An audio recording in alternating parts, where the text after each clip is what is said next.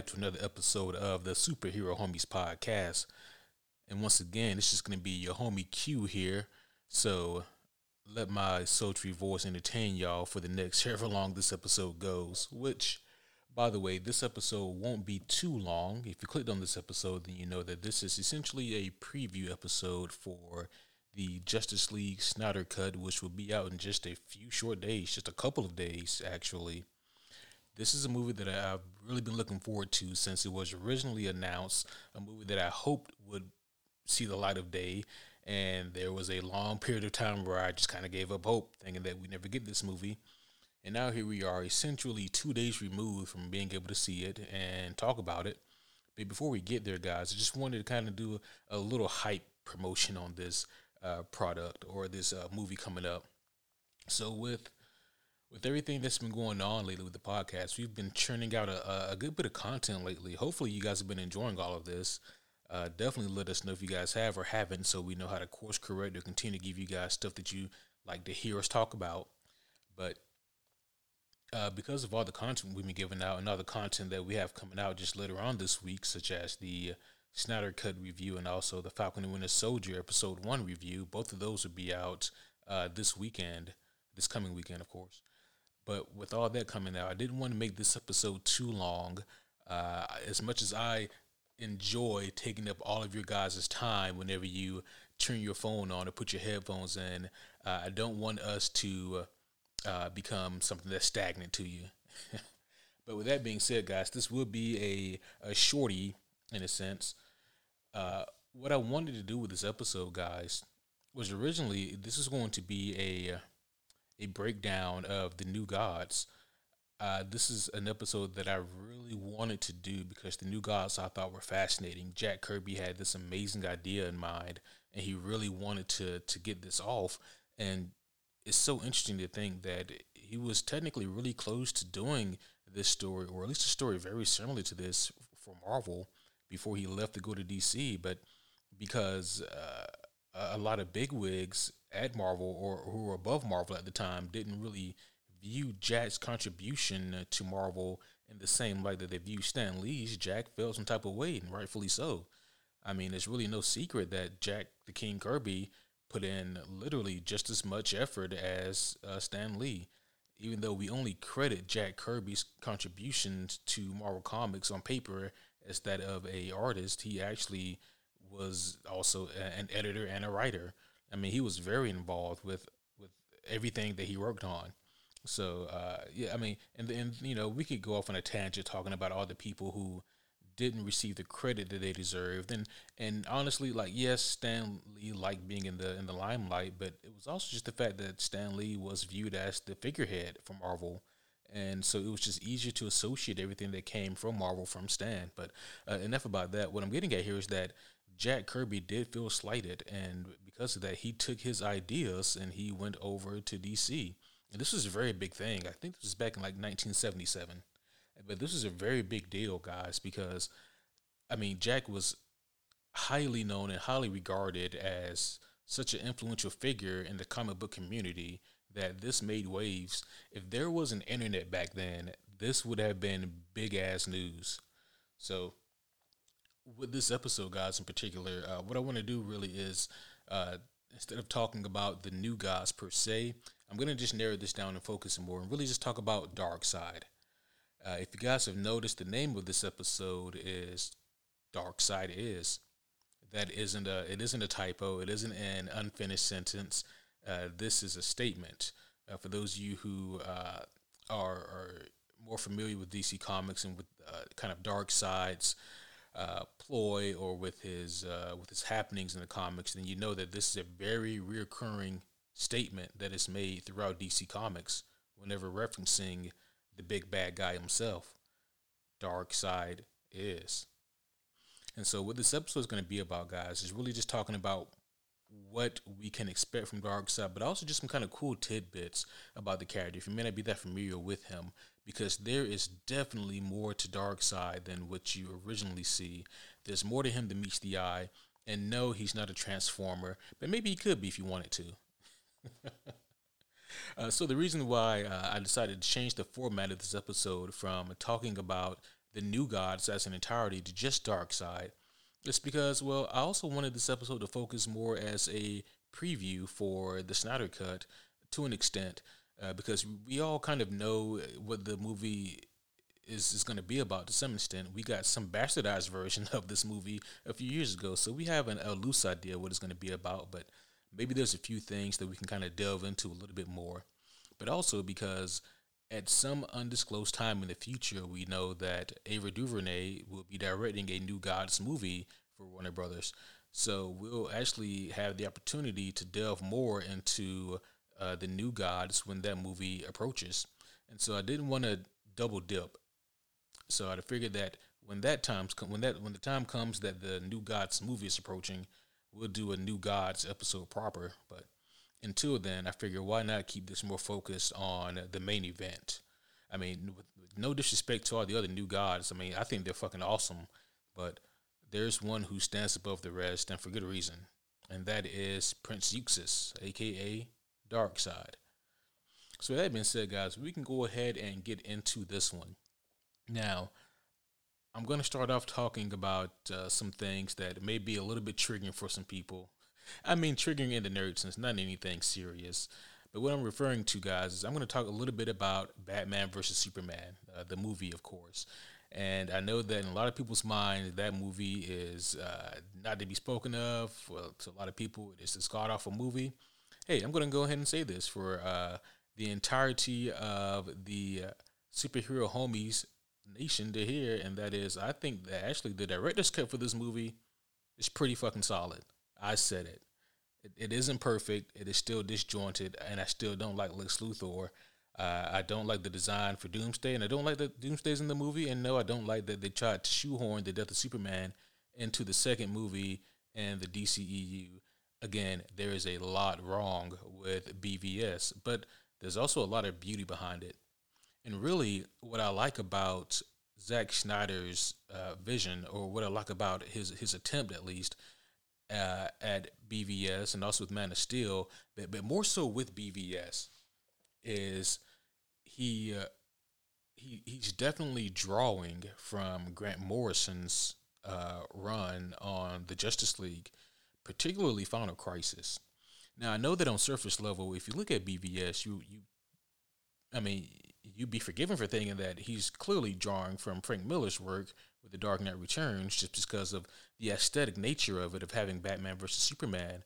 But I think that if you just delve a, a little bit deeper, you'll see that he's actually drawing a lot of influence from Grant Morrison's Final Crisis. And what I mean by that is Grant Morrison is, is definitely one of my favorite writers. He can be extremely frustrating to read at times. For those of you who are familiar with Grant Morrison's work, he is uh, an extremely different writer. He doesn't have the kind of contemporary style that uh, maybe other writers may tend to follow to some degree.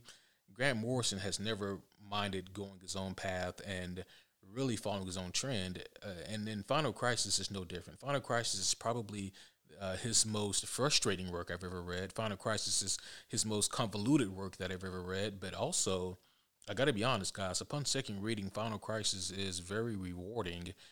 Uh, and again, similar to BVS, Final Crisis isn't perfect, but there are a lot of really interesting similarities. And really, what I'm getting at here, guys, is that in BVS, there's a lot of kind of pseudo philosophical symbolism in the movie, and also there's a lot of uh, mythology beats in the movie as well. There's there's a lot of Christian um, Christian philosophy or, or, uh, Judeo Christianity philosophy that's embedded in BVS. And for those of you who have read Final Crisis, you know that there's a lot of that layered in Final Crisis as well. And another thing about BVS that I think as far as at least setting up for things to come in the DCEU at that time, is BVS actually did a pretty good job of laying the groundwork for the coming of Darkseid. And now, the reason I'm talking about this now is because in Final Crisis, guys, uh, the first time I read Final Crisis, I read what uh, DC calls their essentials, and, and what what a DC Comics essentials is Uh, it's like they kind of condense something that can be uh, vast or has a, a, ton of content, and they're able to cut it down and give you kind of like the bare bones necessity what you need to read to understand the story. Uh, and so I picked up DC's uh, yeah, their uh, th- that that essentials editions of Final Crisis, and that was the first time I read Final Crisis, and boy, I did not have that good of a time with it, if I'm being honest, because I, I read the story like I would a normal superhero story, which hell, I think we all would, right? but it wasn't until I picked up the Final Crisis Omni about a year ago, actually, that uh, I started to reread it and I took my time with it because I knew that I'd get frustrated with it again. Uh, but reading it in Omni format, you know, obviously it gave me a lot more content, but it also built up a lot more the anticipation. Uh, now you see, if you read Final Crisis in omnibus format, you're gonna get so many different overlapping stories from so many different perspectives of all these different characters. But the one thing that kind of remains constant throughout this entirety of that 1500 plus page book is the fact that Darkseid is. I'm to talk a little bit more about what that means as this episode rolls on. But for now, guys, just remember that phraseology Darkseid is.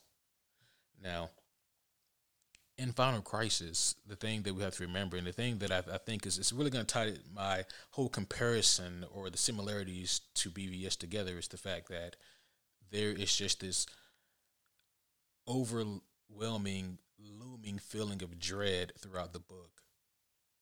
Everybody's talking about the coming of Darkseid. And at this point in DC Comics, it's important to remember that it seemed as if the gods had been killed, that they've killed each other in this great war. Uh, because previously, I'm gonna give you guys just like the the elevator pitch uh, and try to keep this shit as simple as possible. Because trust me, DC has some very confusing shit if you go too deep, deep down the rabbit hole. But prior to the events of Final Crisis, uh, Darkseid was able to finally gather the pieces of the anti-life equation. He was finally able to gather it and with it, he had that newfound power, and he went to uh, New Genesis, which is the opposing planet. Uh, New Genesis is more like heaven, and Apokolips, where Darkseid rules over and resides, is more like hell. Uh, he he took his his war from planet Apokolips, and he he waged war on New Genesis. This war that had been ongoing for years, and in doing so, uh, it resulted in a lot of death and bloodshed and violence, and it resulted in, uh, I mean, yeah, a lot of the deaths of, of the new gods. Now, before I delve deeper into the story of Final Crisis and how I think it could potentially play a role in what we could see in the Snyder Cut and how any of this relates to BVS, I suppose let me just say this. When Jack Kirby created the New Gods back in the 70s, one of his big objectives here was to create a form of mythology and I really like that. Uh, I, have always kind of enjoyed that concept here. Now you can say what you want to about Jack's, uh, about his dialogue. That his dialogue may come off a little stilted at times, but his ideas, his ability to kind of build bridges was always bigger than most other writers at that time. At least it always seemed that way to me. But with the New Gods, what he had here was that they existed outside of the DC multiverse, and so like they they essentially didn't really have that many happenings with other characters from the DC uh, universe. Now it wasn't until a few of the other characters gained more popularity that uh, they would start to interface more with our, our our, our heroes that we know and love today.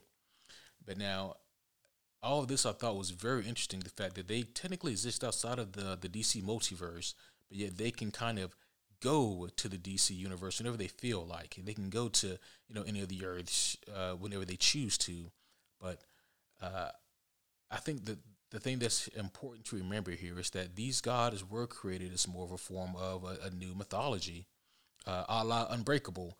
Uh, don't I, I'm, I'm going to try my, my best not to go down an unbreakable rabbit hole. For those of you who haven't seen the movie Unbreakable, fucking phenomenal movie, guys. Uh, M Night Shyamalan movie probably my favorite M Night Shyamalan movie. Uh, it's a phenomenal take on superheroes and mythology and what that shit could or, or would theoretically potentially mean.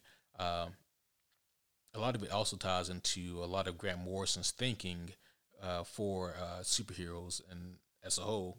But anyways, um, I think that the thing that's important to remember here is that if we go back to BVS really quick, I'm gonna wrap up this uh, this rant here and then give you guys a more focused take on Darkseid and its origin and New Genesis and what all this means for the Snyder Cut.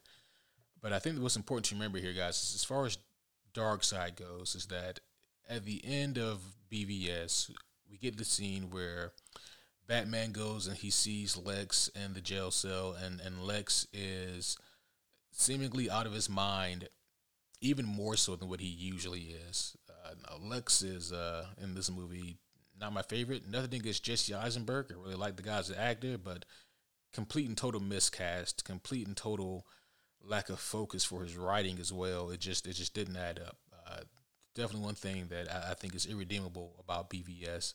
But anyway, we see Lex Luthor, and he is he, he's clocked out, man. I mean, the guy's you know he's he's gone, but he's just rambling. The ramblings of like the ramblings of a man who has seen too much. And he says something along the lines of like he's coming and like there's nothing you can do and then like he's yeah, he, he's he's coming essentially. And he, he kind of does like this TikTok thing. Uh, not like the, the TikTok videos, but you know, like almost like a Watchmen TikTok. But that is kind of where things are left off at as far as BVS goes. And now, obviously, like at the time, seeing that in theaters, my thoughts and probably most of you guys' thoughts are, oh shit, that's got to be Darkseid. And then, of course, we're given the the 2017 Justice League cut, and is really just Steppenwolf, who who is a general of Darkseid's, but then there's really nothing else that we get as far as Darkseid goes. I mean, I, think we, we might see the Omega symbol once in the movie. I, I don't remember, but anyways, uh,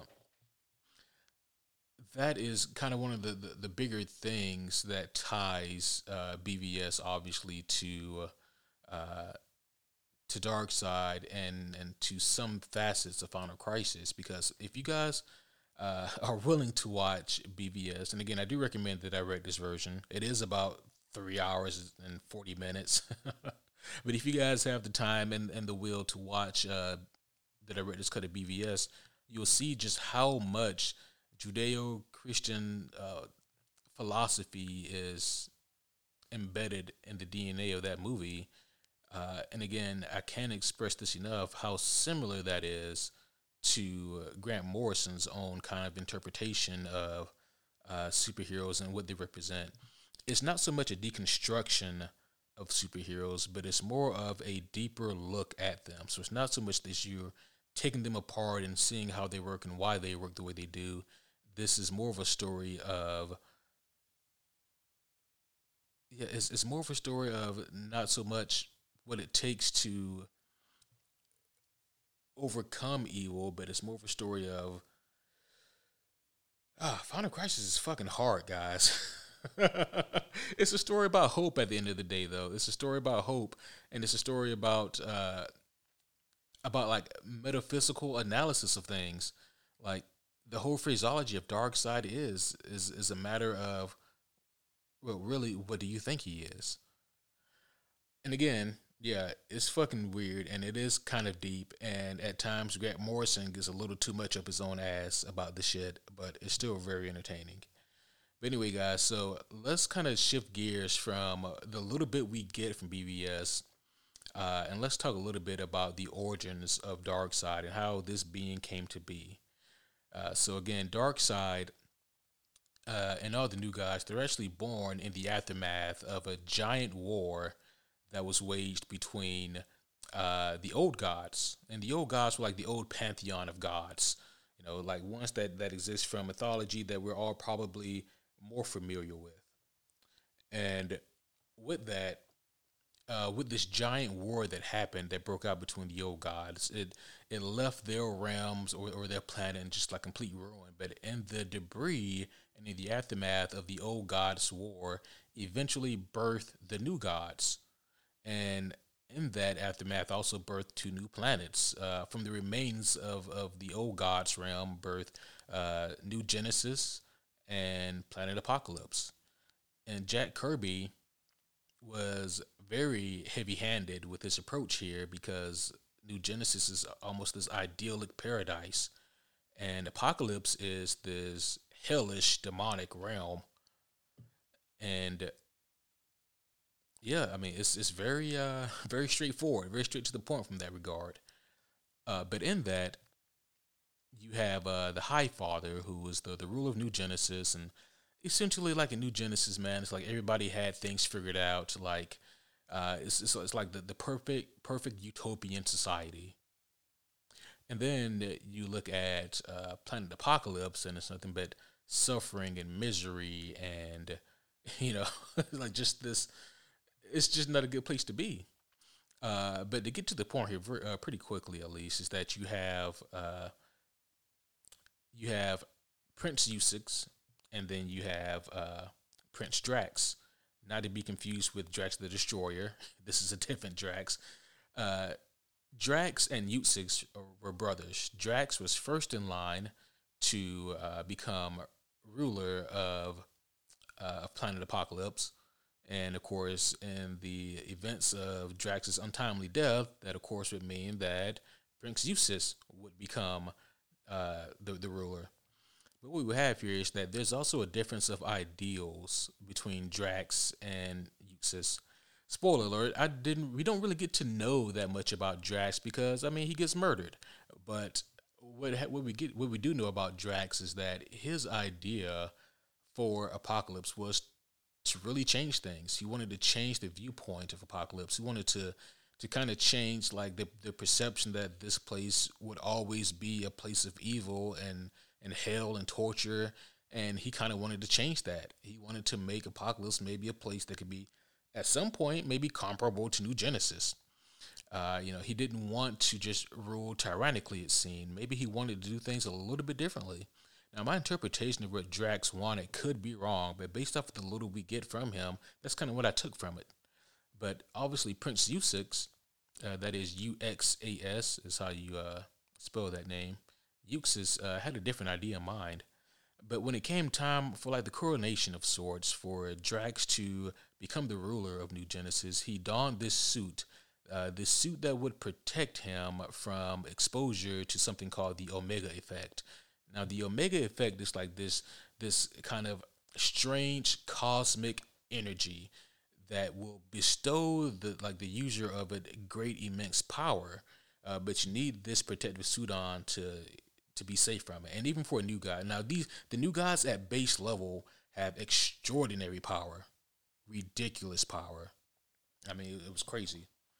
Uh, but what happens here is that before Drax can be exposed to the Omega effect, you'll never guess what happens. He's killed. He's killed by his brother. Uh, he stages a coup, and Uxas, uh, he himself had a protective suit, and he enters the Omega effect, and when he emerges, he is the stone faced golem that we now know and love, the cuddly Darkseid. Dark Side is. Now, after this, he does continue to uh, uh, to want to wage war against high uh, against uh, the High Father in New Genesis, and he wants to he, he wants to do this until one of them is destroyed, until one of them falls. Um, now, essentially, uh, Planet Apokolips and uh, Planet New Genesis, they uh, they do come to terms of quote unquote peace, but I mean, really, I mean, it's it's only peace on paper. Sure, that the war does temporarily stop, but at no point does Darkseid ever stop thinking about the war and how to win this war. But what the priest, uh, what the peace treaty is, is the High Father, who's the ruler of New Genesis, and Darkseid, who's the ruler of Apokolips, decide that in order to ensure that none of us break this peace treaty, we will uh, will exchange sons. They both had very young, very very young sons at the time, and so they decided we'll exchange sons. Uh, Darkseid, you raise my son on your planet, and I, the the High Father, will raise your son on my planet. And what happened here is that uh, that's exactly what they did.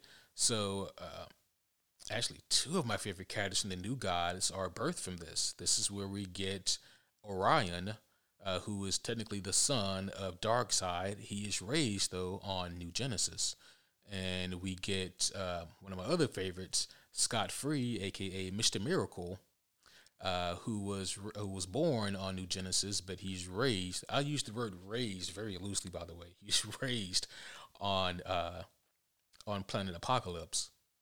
And uh, when I say raised, I mean is almost immediately when Darkseid received uh, young Scott, he immediately just kind of threw him to granny goodness, which is a character that I really want to talk about. But again, this is not the episode for that.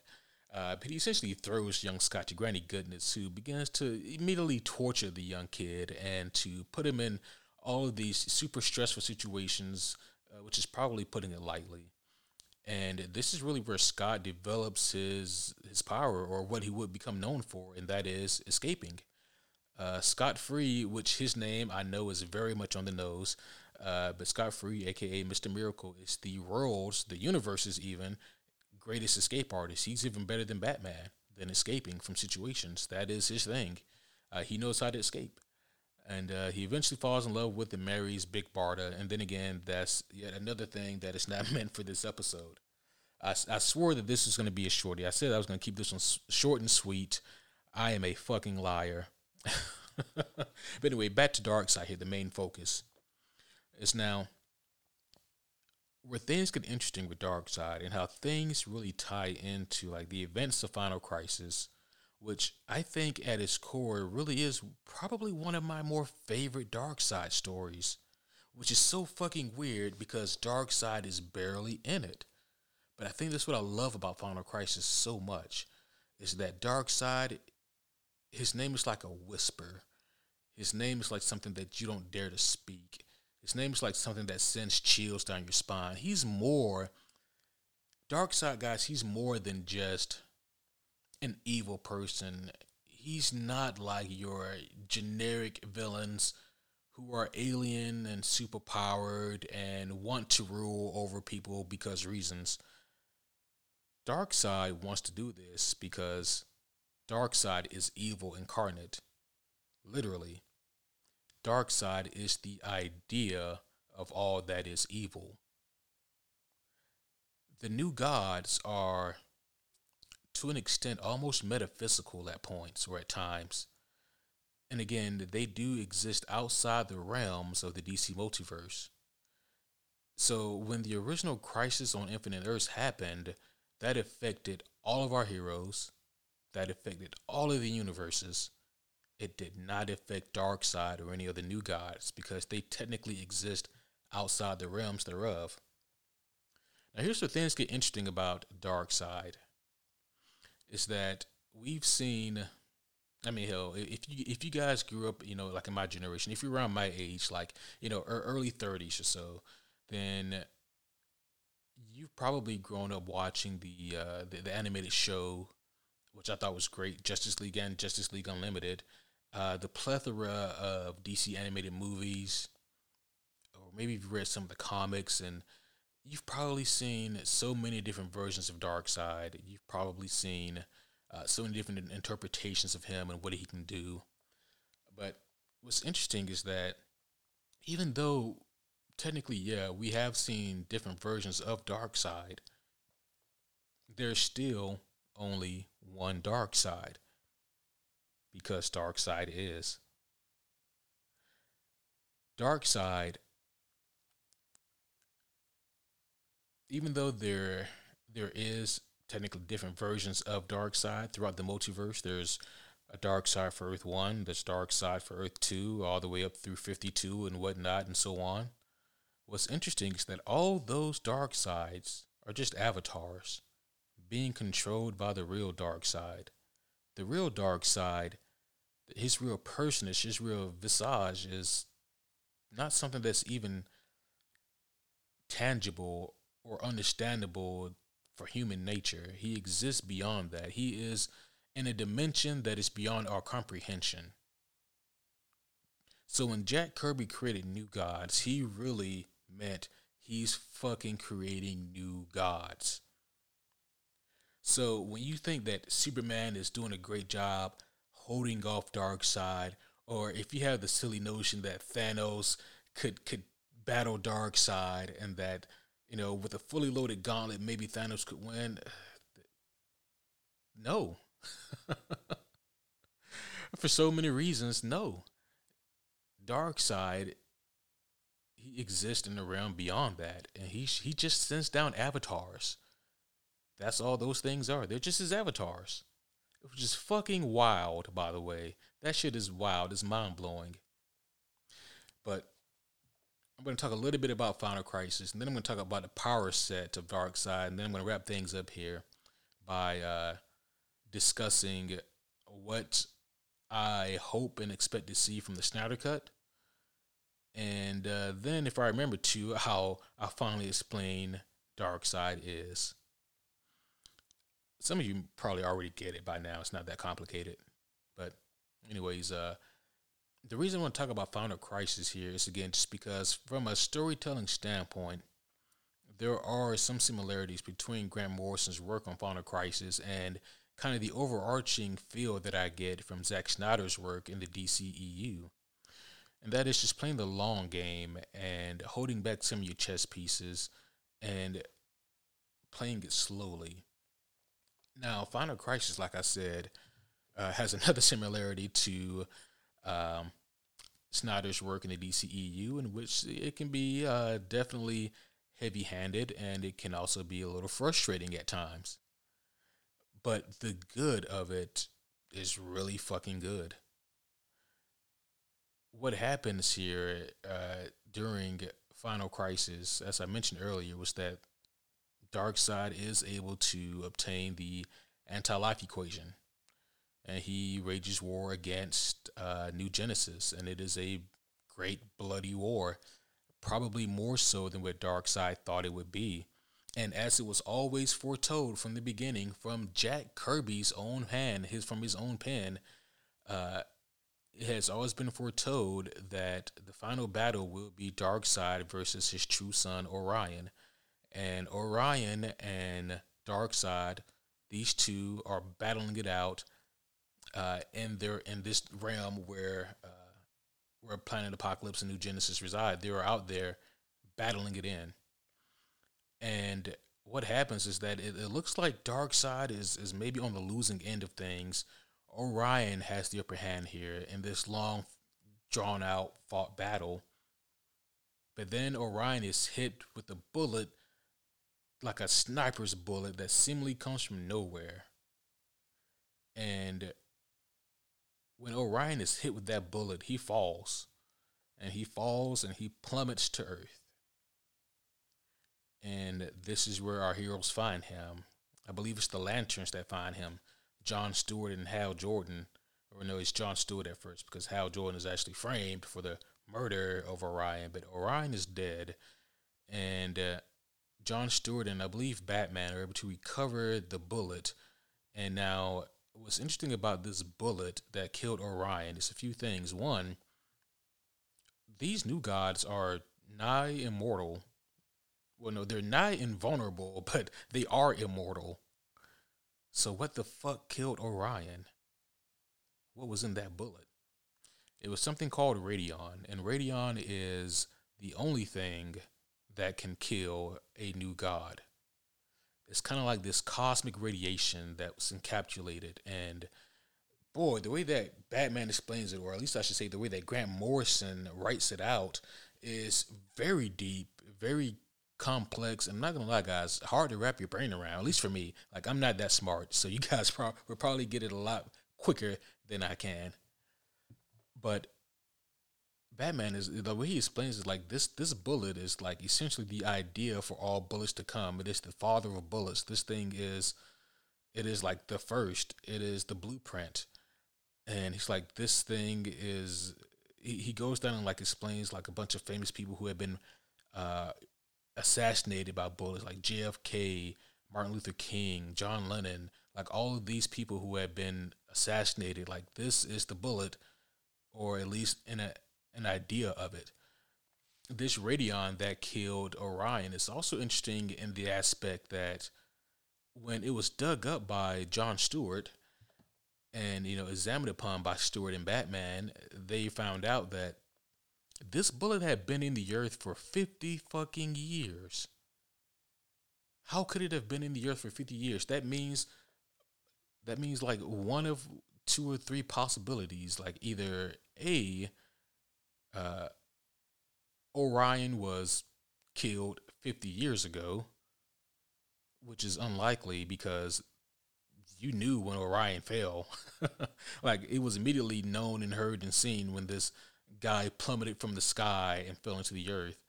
So that's not possible that Orion was killed 50 years ago and they just now found his body. Option B, well, with option B, maybe uh maybe Orion didn't um maybe he wasn't killed 50 years ago, but uh maybe there was another bullet, right? So there just happens to be another Radion bullet that that landed in that exact spot 50 years ago, but the one that killed Orion is somewhere else. And Batman was also like, nah, that doesn't make any fucking sense. That can't be it. So option A and B are off the list. Orion wasn't killed 50 years ago, and the Radion bullet they found isn't just some other random Radion bullet. These things don't grow on trees. And so that only leaves option C for how Orion was killed and how that bullet is 50 years old. It's a time traveling bullet. When Orion was killed, that bullet came from another time period. And when it hit Orion, it kept traveling until it met enough. Uh, or I guess yeah, it kept traveling until finally, like it hit like that that that point where it no longer had momentum, and it stopped 50 years uh, in the past, which is crazy. I mean, it was when I get to that part in the story, guys. It, it was kind of like a mind blowing thing. Now, why is all this important? This Radion bullet and this time traveling bullet at that. Well, one, I thought it was a pretty cool storytelling mechanic and two, it creates this mystery of where did this bullet come from? Well, it came from Darkseid. Darkseid, from another time period, pulled the trigger to save his own self and to kill his son. But what's also interesting is that during the initial battle with Darkseid and Orion, was that it wasn't just the fact that Orion fell because he died, but also Darkseid himself was critically wounded, mortally wounded, even. And when Darkseid fell, he fell on top of the multiverse. I know that sounds like some kooky fucking shit, but try to understand it like this, guys. Darkseid, again, exists outside the realms of the multiverse. He is in a dimension that we cannot comprehend. Like he's a shape that doesn't make any sense to us. He he would be like putting in a a 3D object into a Super Mario Brothers video game, into like a Pac-Man video game. Pac-Man wouldn't know what the fuck to do if you just threw like a a, a true three-dimensional object into that classic arcade game. What does Mario do if you throw like a, an actual cube shaped shaped object into his world? That shit would wreck him.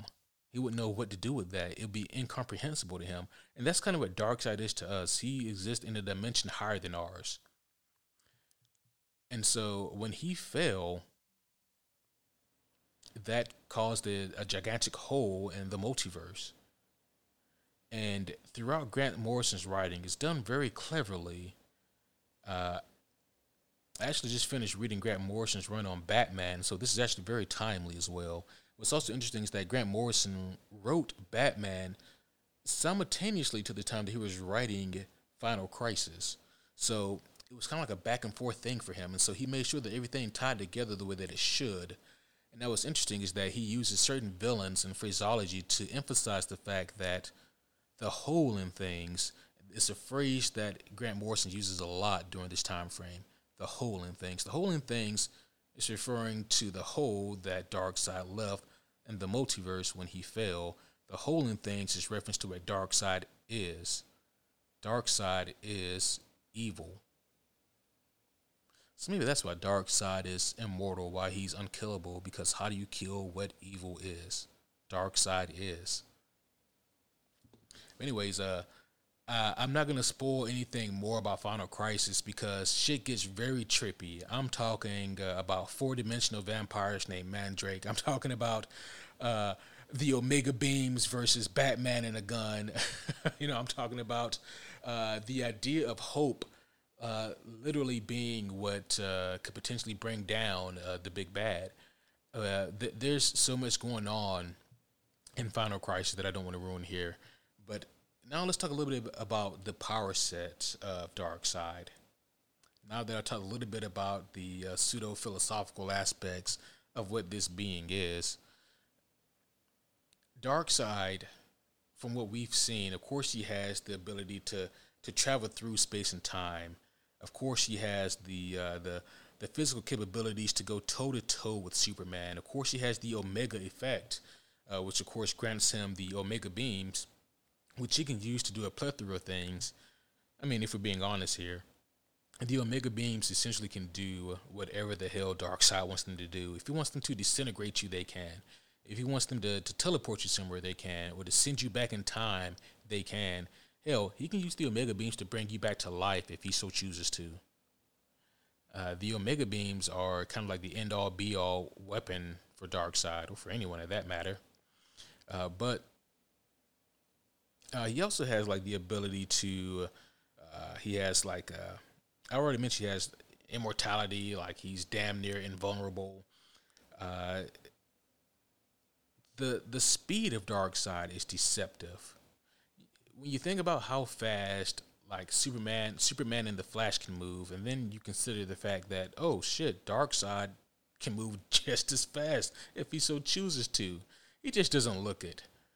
Uh, you know, understandable. I mean, again, he looks like a fucking evil stone golem, but hey. Uh, so Darkseid's power set, uh, it, it isn't like some kind of kooky, crazy stuff, but it is on such an immeasurable level. Like, if Darkseid so chose to, he could he could take you and teleport you to another realm of existence. If he wanted to. And I mean, hell, let's say that you did actually manage to best the avatar of Darkseid. He could just send another one. Or if you somehow make it to where Darkseid's true presence, where his actual entity really exists, well, you're in his realm, which puts you at an automatic disadvantage. And also, I don't think that he's killable. The shit really isn't fair.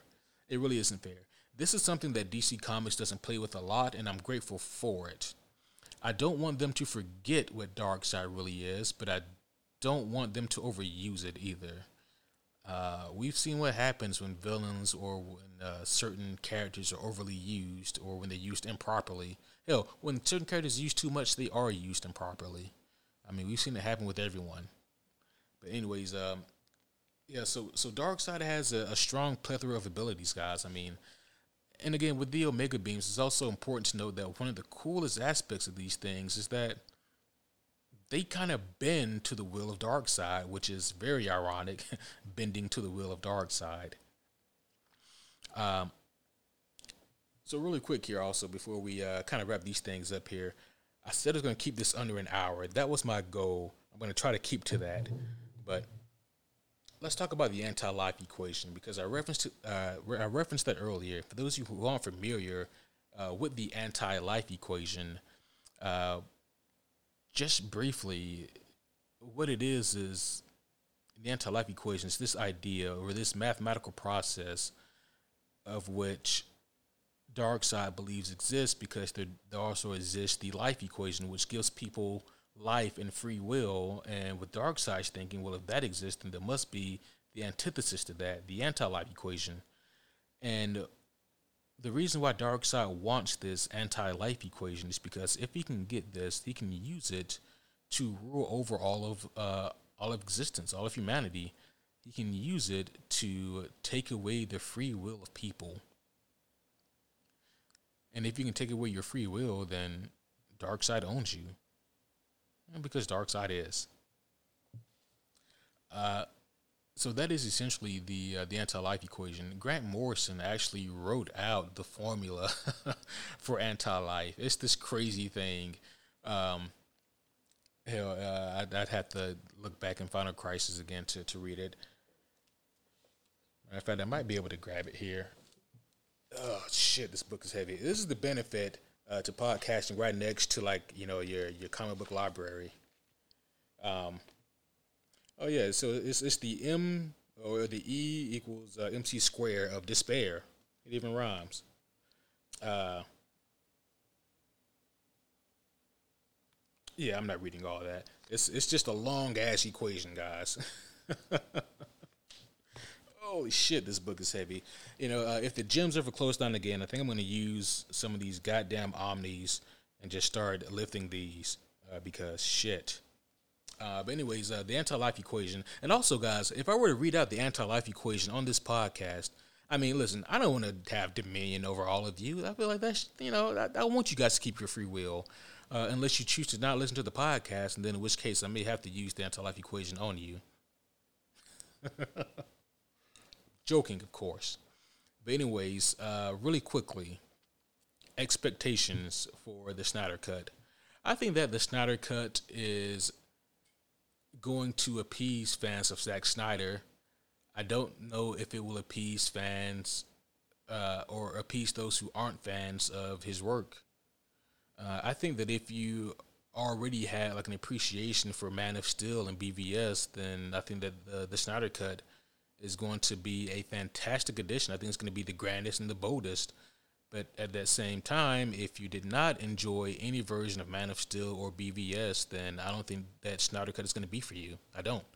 I think that the Snyder Cut is for the fans of uh, Zack Snyder. I think it's going to be a love letter to uh, his his uh, sadly deceased daughter, who he lost uh, a few years ago during the making of Justice League. I think it's going to be a love letter also to also to the fans who stuck by him. Um, I don't think that he's going to try to sway over those who maybe weren't impressed with his previous works. I think he's going to try to stick true to his guns and uh, and give us something that is going to be epic in scale and a a uh, visual feast and spectacle. I love the visual look of Zack's work. I mean, you know, God, I did want to go here, but I'll go here really quickly. Uh, so you guys know how I feel about Thor Ragnarok. I think it's sorely overrated.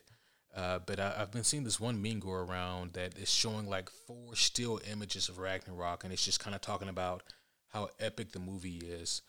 And I'm like, if you just look at those four images, yeah, the movie looks fucking epic. Uh, but those same people, a lot of which don't like Zack Snyder's work, and I'm like, you could take fucking a dozen still images from any of his movies and make them all look epic. Like, what I'm getting at here is that Zack has such an eye for theatrics and for cine- cinematography. Like, the actual framing of his work looks amazing. Like, like it really does.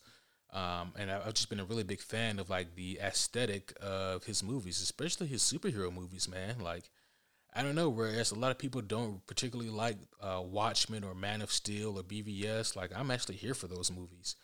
Um, I, I, I, view them as a visual feast, and I think that there's actually a, a lot of uh, substance to be had behind them. And again, I get it. Definitely not for everybody. I'm not trying to win any, anyone over, because um, I get it. I do. But I will say this: uh, I think that the Snyder Cut will surprise people in a good way uh, for those who are maybe naysayers, I think it will surprise them that it's going to be better than what they were thinking. I think that a lot of people have already uh, written the Snyder cut off. And again, Zack didn't make the movie for those people, so fuck them. uh, I think that, yeah, I, I, think that I personally am really going to enjoy this movie. Uh, things that I want to see changed in this movie uh, I want to see. I want to see a more focused Barry Allen. Uh, you know, I want Ezra Miller's interpretation of Barry to have more focus, calm the fuck down and grow some balls.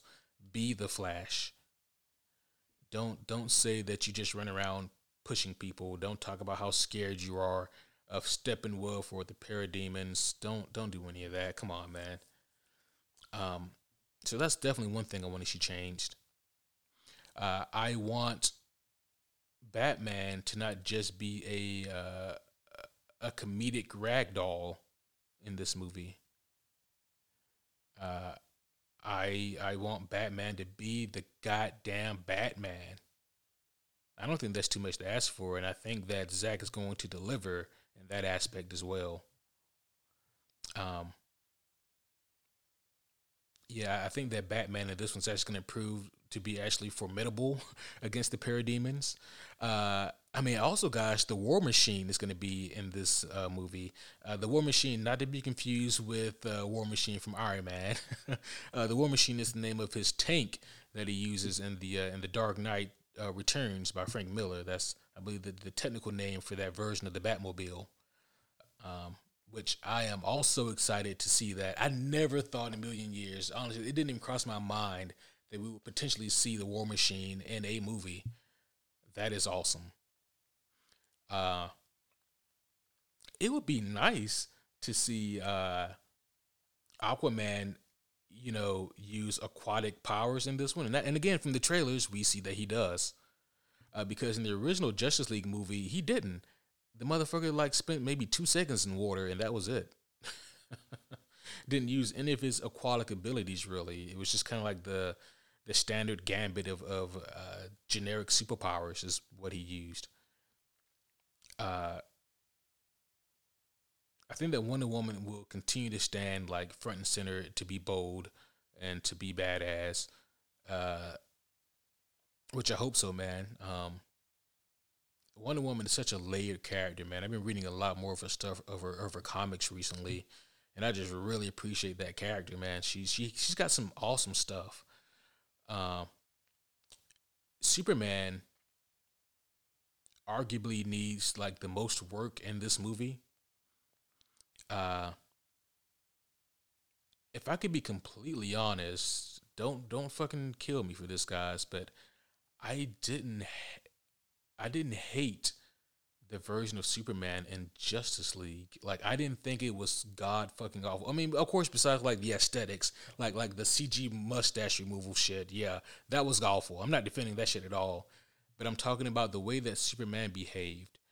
Uh, you know, where people who who don't like Man of Steel argue that uh, that he didn't behave like like Clark Kent or Clark Kent is a facade. I don't know how to break that to you guys. Uh, but you know, or, or the fact that there was so much destruction, or that he was gloomy. He was a fucking alien who didn't know his existence. I don't know what you guys want from Superman. I mean, you want him to just have this shit figured out from day one. Uh, I'm I'm ranting now. I shouldn't. I shouldn't rant at all. But the version of Superman that was in the 2017 Justice League movie, uh, if there was one major flaw was that he just kind of got along with this shit way too quickly. And the advantage of having a four four hour cut is that we get more time to spend with Superman and to see kind of how things progress with him. Uh, we're going to see the black suit Superman, which is a great callback to the comics. This movie is going to be full of fucking Easter eggs. I'm going to need a notepad just to, try to keep track of all the different Easter eggs in this movie. Um, but I think that having Superman be kind of that beacon of hope again is going to be key for this movie and for this interpretation of Superman. Uh, I thought that it was uh, very pivotal in Man of Steel that we get a Superman who is unsure of himself and his role in society and who he is. Uh, I actually really like that. That was honestly the first time that Superman ever resonated with me was in Man of Steel. Before that, I was just like, yeah, he's a guy who's sometimes cool with a gamut of powers. But now I actually can kind of understand where he's coming from and relate even. But yeah, so Superman, he's he's gonna need some work as well for sure. Uh, Cyborg, give him fucking screen time. Let's start there, and uh, see what you can do about that CG on on uh, Cyborg too. Yeah, we got we got to smooth that shit out some. Steppenwolf, we know has a new design. Thank goodness. Uh, apparently, the original concept design for Steppenwolf wasn't used in the 2017 movie because uh, the big wigs at Warner Brothers said it would be too scary for kids. Fuck them kids. Movies for us. Fuck them. and uh, let's see. And as far as Darkseid goes, well, I mean, he's in the movie, which is a huge step forward. You know, he wasn't even in the in the original. Um, there's also like the nightmare scene as well that we get to to look forward to as well. Um, we visit like the nightmare vision just briefly in uh, BVS, and also there's the scene when Bruce wakes up from the nightmare, and, and then he he has like another mini vision of uh, of Barry, uh, in like a, a time warp of sorts, trying to reach out to Bruce, and he gives like this vague message that we never knew what it meant, and then you know WB like they were dumb enough to cut all of that from the 2017 Justice League movie. Uh, so you know, you know what really grinds my gears also is that uh, a few weeks ago, a WB exec, I don't ask me the name, I don't care to know any of their names, but a WB exec came out and said, "Yeah, we all knew that the 2017 Justice League movie was garbage." I'm like, "Fuck you, fuck you." If you knew that movie was garbage, you would have never fucking put it out in the first place. If you knew that movie was garbage, you would have never you would you have never even tried to to get Zack Snyder out of that position. You would have never just let the man walk away if that's what happened. If you really thought that movie was garbage, you wouldn't spend fucking what six hundred or, or two hundred million dollars making a movie that you thought would be a bust. You're full of shit. These execs they bend and move with the with the, the, the time they wait and see how people look and react to things, and then they jump on that trend as well. Fuck those execs, man. That that's some that's some shady shit. Of course, the 2017 Justice League movie, yeah, it is garbage. But you didn't think that. You only saying that now to save face. It's just some shady shit, man. Gosh. But anyways, um the man himself though, Darkseid, who this episode is is always kind of roughly loosely been about. uh, he needs to kick ass, man. I don't know what else to say. Like he needs to kick all the ass. He's he's got to he's got to come down. He's got to deliver badass one-liners. He's got to say them in the most intimidating voice ever. Which, by the way, I love the way that his voice sounds. I don't know who his voice actor is or what the ADR process was for making his voice sound that way, but it sounds great. Um, I was hoping they'd get Tony Todd to do the voice again. Tony Todd, uh, the guy who played uh, Candyman in the original Candyman uh, movies, uh, he voiced uh, Darkseid in some of the animated product, uh, projects, and he did a great job there. But yeah, Darkseid, um, yeah, he, he's he's got to be awesome, man. I mean, there's nothing more to really say about that. But he also has to have a purpose as well. So, like, what's his purpose for coming to Earth?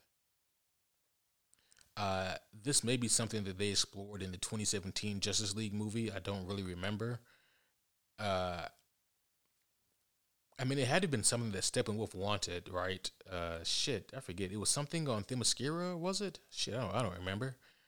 Uh, but you know, if it's uh, like a piece of the anti-life equation, that'd be awesome. If it's something else, I mean, but it's it's got to be a purpose.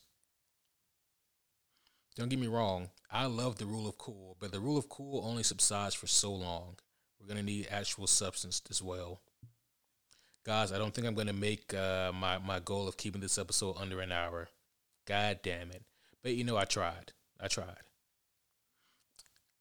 As far as Easter eggs go, things I would like to see. I want to see more uh, Joe Mag- Manganiello as uh, Deathstroke.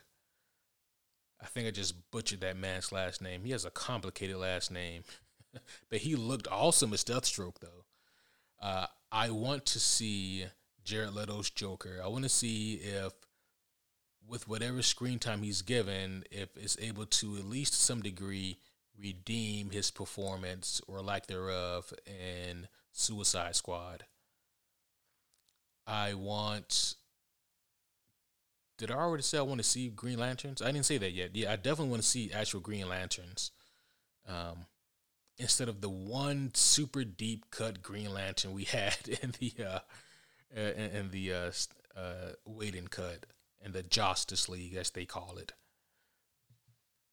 So yeah, seeing uh, Green Lanterns would be amazing as well. You know, I'm talking about recognizable Green Lanterns. It doesn't have to be John Stewart or Hal Jordan or Kyle Rayner, but I mean, you could you could throw in like you know, uh, Guy Gardner or uh, hell, I mean, th- th- there's there's a plethora that you could throw in there. Tomar-Re would be awesome. Kilowog. I mean, there's there's a, a, a ton of kind of a second tier but very notable Green Lanterns you could throw in this movie. I would also want to see here. Yeah, um, I guess I just want to see what Zack's vision looks like ultimately. This is something that's unprecedented. This is something that we all never thought we'd get the opportunity to see, but yet here we are. So it's awesome. It's awesome. And uh, again, I'm looking forward to it and I'm here for it. So, lastly, but not least, uh, but uh, not the least, let me put this goddamn giant ass Final Crisis away. First of all, this shit is making my leg numb.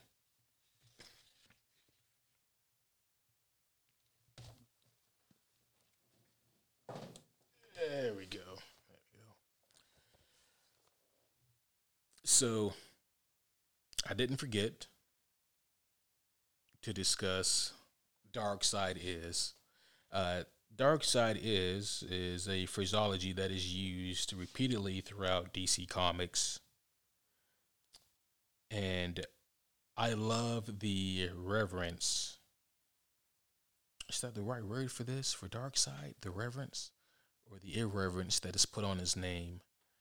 Uh, the fact that it is spoken with a, a kind of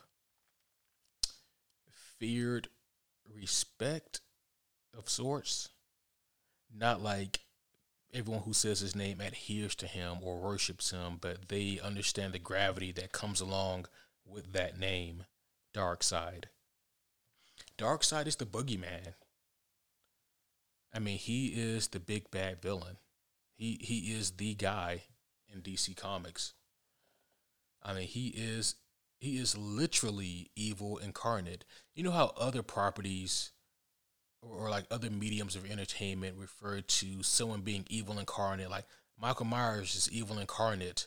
Uh, I was reading uh, Preacher earlier, a fantastic book, by the way. Uh, I was reading Preacher by Garth Ennis a little earlier, and uh, he referenced a, a, villain in his book as evil incarnate. And you know, you you see a lot of people use that phraseology to refer to somebody. That usually what they mean when they say evil incarnate is that person embodies a lot of the qualities that I associate with being just plain mean and evil. That's what they mean when they say that somebody is evil incarnate.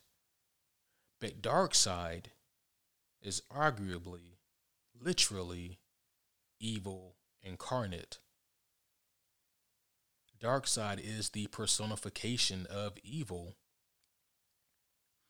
This is something I didn't notice until my second reading of Final Crisis was that when Orion fell, Orion represented like kind of not so much the hope but the will to fight. When Orion fell, this was never explicitly stated in the story, but it was noticeable for my second reading. But the heroes, they started to fade. The heroes started to lose. Whereas we're normally used to seeing our heroes win these fights and these combats, they started to lose one by one. They started to fall apart. And it's fascinating because just of what Orion represents. What Darkseid represents, though, is entropy. Darkseid represents death. Darkseid represents all that is feared and all that, uh, yeah, uh, all that you're afraid to to confront. Darkseid represents evil. So he is the literal uh, thoughts of evil incarnate. Darkseid is. So I've always really loved that phraseology because uh not to uh, I guess not to uh, upset any uh, uh, Christian listeners out there or any people of religious beliefs, because there are a lot of uh, religious gestures in DC Comics, uh, especially concerning Darkseid or the New Gods in general. I mean, hell, again, even Apokolips is tailored to be this hellish place, whereas New Genesis was supposed to be this angelic paradise. But uh, so I, yeah, I guess just uh, just take note. I'm definitely not trying to offend anyone here with uh, with the verbiage that's being used in reference to Darkseid here, but Darkseid is is is very comparable to I am of the Old Testament, or interpreted as Yahweh. Uh, for those of you who are uh, you know religious in nature, you guys are familiar with the the story of the Old Testament of uh, the, the burning bush and when Moses speaking to it and not being able to really ascertain its form, but the fire wasn't cons- uh, wasn't consuming the bush, and the voice came from the bush, and Moses said, "Who shall I tell them sent me?" And it was something along the lines of, "Tell them I am that I am," or the great I am sent you. And then I, I think if you interpret that directly to like the Hebrew roots, it, the, the, translation the translation is Yahweh, or yeah. So there's that. Uh, it's very similar to Darkseid is. Tell them that I am. Tell them that Darkseid is. Um, clearly, you know, kind of uh, kind of different in terms of uh, you know, uh, good and evil, of course, but it's just interesting how much thought was put into uh, Side and just the the build up, the anticipation of the the coming of Darkseid. These were all things that were uh, very well thought out and very well played. You know, when I was uh, preparing tonight's episode, like I was I was torn. I was like, I need to use I need to use some kind of Justice League material, some kind of Justice League comic uh, as a reference point. and I was like, I, which one do I use though? I was I was gonna use like the new Fifty Two version of Darkseid from like uh, the the, the Darkseid uh, War Saga. Um, I was thinking about using that one because it was a really fun read.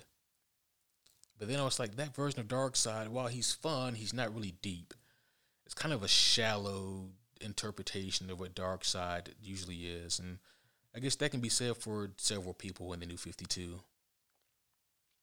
You know, it's like, well, what about Final Crisis? And then I was originally afraid to do Final Crisis because if I'm being completely honest, homies, I don't know if I'll ever be willing to cover Final Crisis in its entirety on this podcast. Cause it's it's a lot, man. It's a fucking lot. Uh, I don't just mean a lot in terms of page count, but I mean a lot in terms of of meaning or interpretations. Uh, it's it's just it's a lot.